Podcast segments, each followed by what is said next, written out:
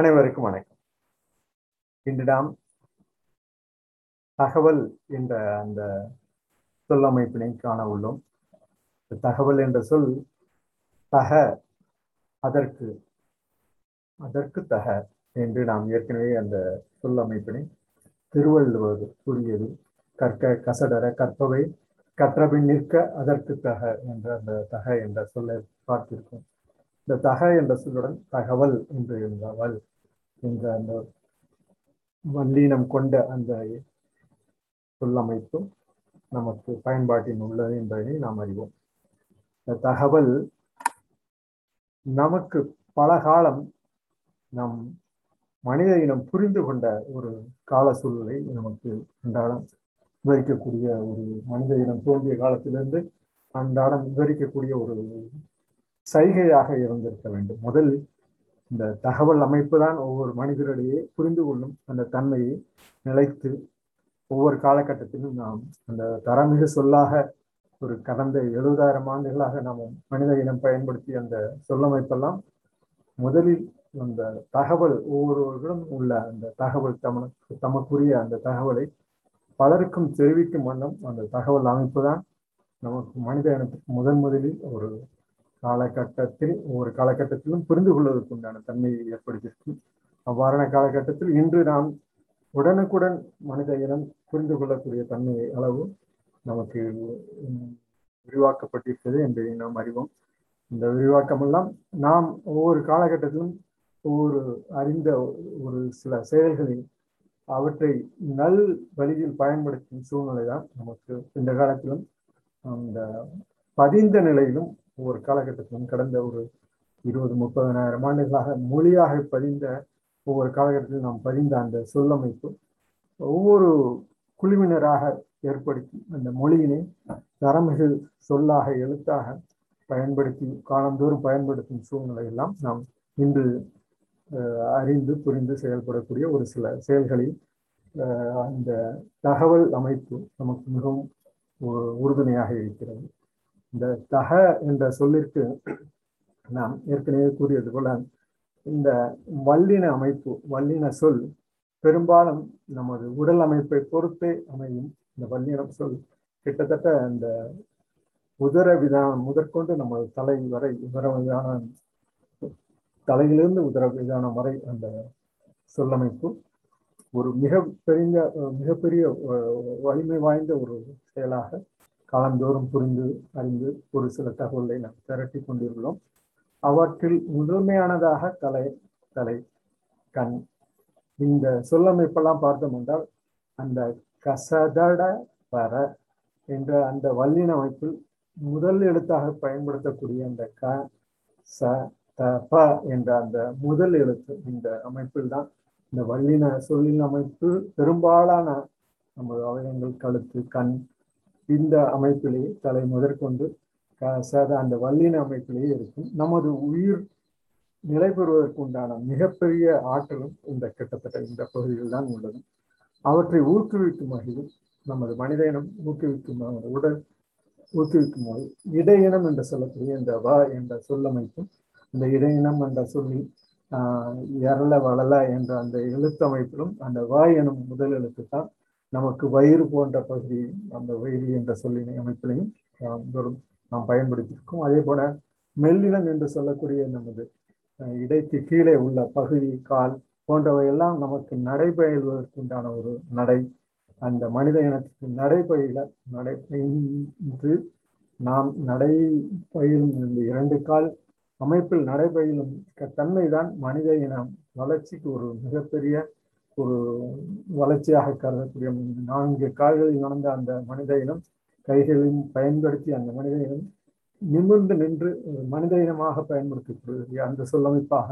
இந்த மெல்லின அமைப்பையும் நடைபெறுவதற்கு மனித இனம் அந்த நாமா என்ற சொல்லமைப்பும் அந்த எழுத்தமைப்பும் நமக்கு பயன்வளத்தில் உள்ளது. இவற்றை தக தகுதி தக்கார் போன்ற அந்த தரமான குணமாய் குணம் திறம் திறமை போன்றவை ஒவ்வொருவரின் தகுதியை நிர்ணயிக்கக்கூடிய தக்கார் என்ற சொல்ல அமைப்பெல்லாம் ஒரு காலத்திலும் தகுதி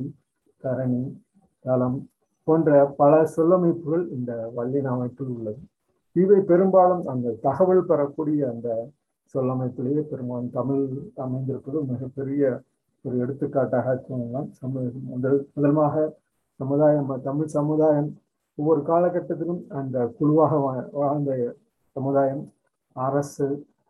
அனைவருக்கும் அந்த ரகவாரியாக சமமான அளவில் பயன்படுத்தக்கூடிய ஒரு தலைமை வேண்டும் என்பதற்காக அரசர் சமூக சமுதாய நோக்கினை அடிப்படையாக கொண்டு தன்னுடைய நலனின் காத்து அனைத்து ரக மக்களுக்கும் சமமான அந்த நோக்கினை கொண்டு அரசாட்சி கொண்ட சூழ்நிலை இன்று மக்கள் ஆட்சி என்ற அந்த சூழ்நிலையை கொள்ளலாம்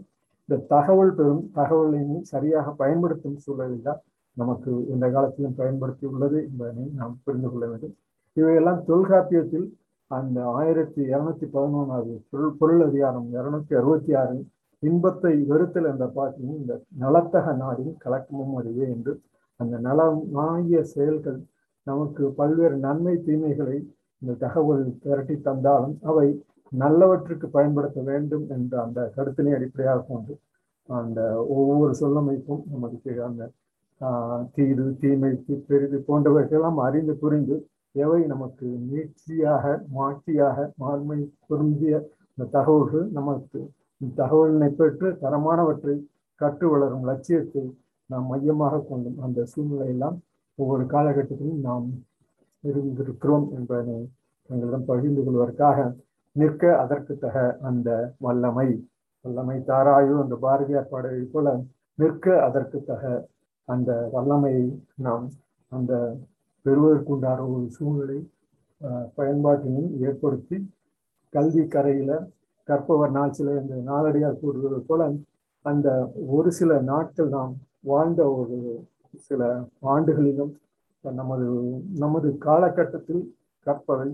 ஒரு ஒரு சாதாரணம். நாம் கற்றுக்கொண்டதை பிறருக்கும் பயன் அளிக்கும் வகையில் அதை காலந்தோறும் நாம் அந்த நாம் கற்ற அந்த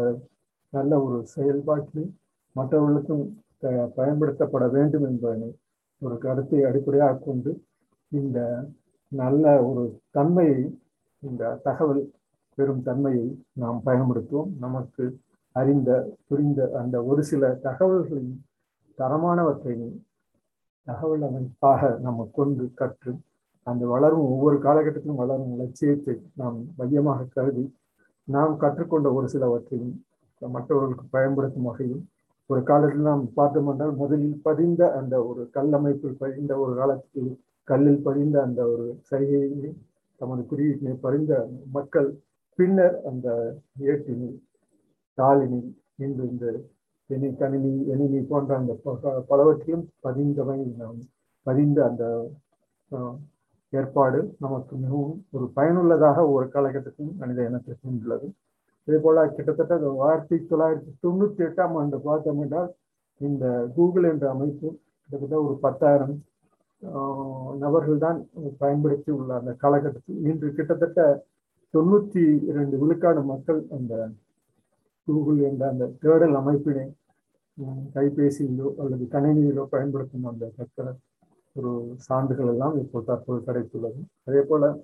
இணையம் போன்ற அந்த கருவிகளும் கிட்டத்தட்ட ஏழு பில்லியன் மக்கள் இருந்த இந்த சூழலில் கிட்டத்தட்ட மூணு பில்லியன் மக்கள் நாம் பயன்படுத்தும் இந்த சூழலாம் இந்த தகவல் அமைப்பு நல்லபடியாக பயன்படுத்தும் அந்த விதத்தில் தான் உள்ளது என்பதை கருது அந்த நல்ல சூழ்நிலை நல்ல நிலைமையை நாம் என்றும் போற்றுவோம் இந்த தகவல் பெறும் அந்த நல்ல சூழ்நிலை நாம் நிற்க அதற்கு தக அந்த தகவல் பெறுவதற்கு நல்ல சூழ்நிலை அமைப்பாக கொண்டு மேன்மேலும் சிறப்புற செய்வோம் என்று கூறி